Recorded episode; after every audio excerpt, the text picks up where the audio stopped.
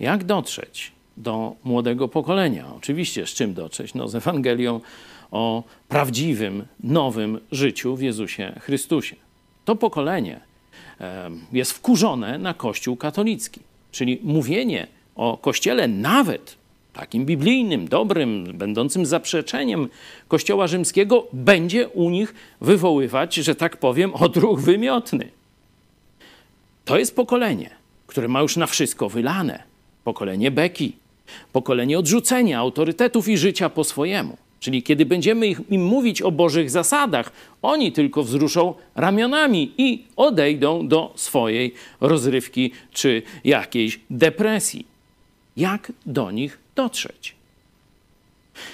Mamy na czym się oprzeć, ponieważ to pokolenie jeszcze szuka ideału, szuka jakiejś, jakiegoś szczęścia, szuka, szuka uosobienia tego szczęścia, szuka idei, której warto poświęcić życie.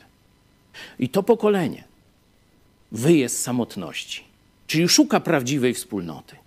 To są dwa, można powiedzieć, takie fundamenty, których powinniśmy się jako chrześcijanie mocno uchwycić. Czyli po pierwsze, pokazać Jezusa jako idola młodzieżowego. Niedawno mieliśmy dyskusję z profesor, z profesor Środą. No, postacią z kręgu liberalnego. I ona mówi, kiedy zaczęła czytać Pismo Święte, kiedy zobaczyła Jezusa Biblii, mówi, jestem zafascynowana tą postacią. Nie wierzę w nią, ale jestem nią zafascynowana.